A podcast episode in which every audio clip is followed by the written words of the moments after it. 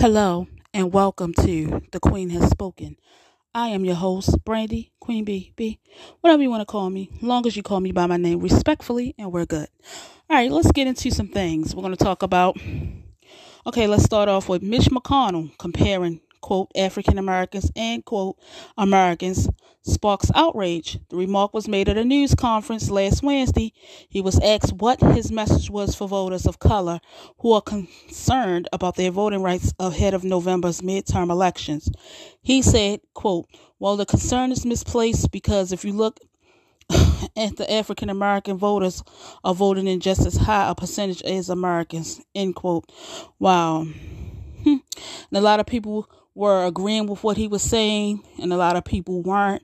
So I'm on the fence with that comment because uh, we we built this country, so we're just as American as those who aren't black are.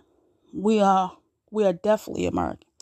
And we should, and even though we don't get treated as such, we just get treated like second class citizens and they know it. But they won't speak about that issue they want to ignore it, brush it under the rug like it doesn't exist. But it does exist. It does. And a lot of people want to, you know, act like it's above or speak on the issue. And it's a problem. And, uh, you know, he has said a lot of racist things, ignorant things. And anything coming from him, I mean, there's not.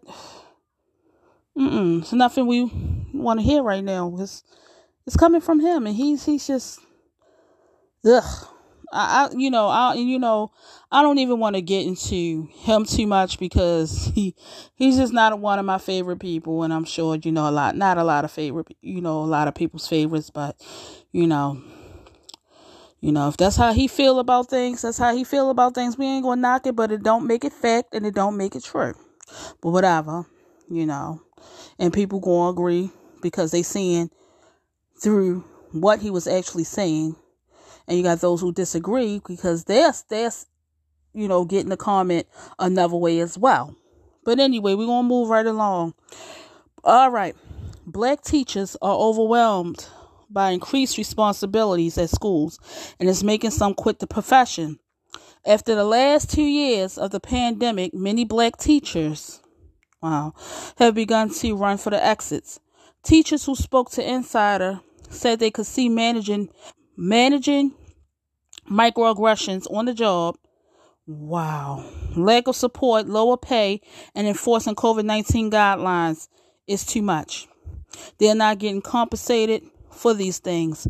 Okay, as I was looking into this, they were saying how a lot of black teachers aren't getting the support they deserve. They're not getting compensated. They are being they're mostly being responsible for everything, making the schools run. And they and they were also saying how black teachers are the backbone of the educational of the school systems and stuff. And which is true because I have that background because I'm in that field as well.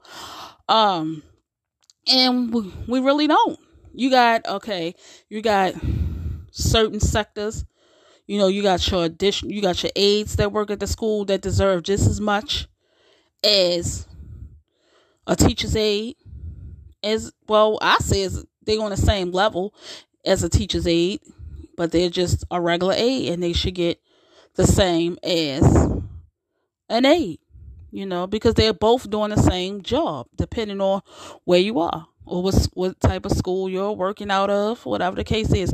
But a lot of times these I say this for the teachers, they get they're not getting the pay that they deserve. They're out here risking their lives, especially now with this pandemic. They're out here risking their lives. They're out here, you know, taking a huge risk just to educate the kids and be you know and and Mm, I get so I get so choked up about this one, and so they could provide for their families and doing what they love to do, and in the middle of a pandemic, and it's sad because they have every day that they step out their house, they have to they have to be mindful that there's a virus going around. They have to be careful about being, you know, you can't be too close, you can't be in groups because it is it'll spread and mutate. It's it's this pandemic has put everybody in a crunch. And it's it's depressing. And I'm gonna be the first to say that because it's very depressing. They even have to deal with this pandemic. You can't it's not even a normal way of living anymore. And if you would have asked me, had I thought in a million years that we would be going through this, I would tell you you were crazy. I'm like, what? You you know you're not serious. You're definitely not serious. You know, I would I I wouldn't believe it. I seriously would not believe it. But here we are. here we are. You know, and if you're not an introvert, and I'm just going to add this in here for people that's not used to being, you know, just not used to being alone or by themselves, or just, you know, just doesn't like the crowd thing, you know, like us. And because I am an introvert, so it really doesn't bother me to just stay my distance and be to myself. You know, being his only child, you know, I have a sister on my dad's side. I am my only child. So I'm just kind of used to being by myself. I'm just used to, I'm just used to moving alone. So, you know, it really doesn't bother me with the quarantine and like we had to do for the first year of this coronavirus epidemic.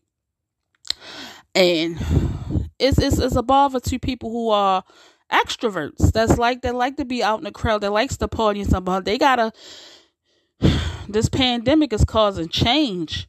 Lots of change, whether you want to or you don't, it's just causing change. And it's change that some people welcome, you know, be, and some people don't. But you have to welcome the change because you're trying to stay healthy and you're trying to keep your family and your friends safe too because you don't want to spread it amongst them and you don't it's, it's this is crazy we're dealing with a lot but enough of that. I want to talk about some other stuff. And I want to talk about bullying, bullying and harassment, especially by these little blue checks. You know, these celebrities, you know, because some of them, they are doing it and getting away with it. And it's crazy. You can't even have a, you can't even comment without them wanting to single you out and you know, try to embarrass you, get their followers, try to disguise and throw dog whistles. Yandy Smith, I want to throw um dog whistles for their followers to attack and harass you for your comment, whatever the case is. But um, you have that, and you have some celebrities that know that when with people are not going to like what you do. People may not like what you're wearing. They may not like how you look. They may not like what you're doing. They may not like what you're saying. They may not like like like like a lot of things or how you behaved on a certain show that you're on and they're commenting about it. And you take it upon yourself to uh disguise your comments as quote encouraging quote uplifting but you're send, sending dog whistles out there for your followers to attack someone and harass someone you know? And sometimes what you try to do for evil turns around for good because what you thought was going to happen backfired.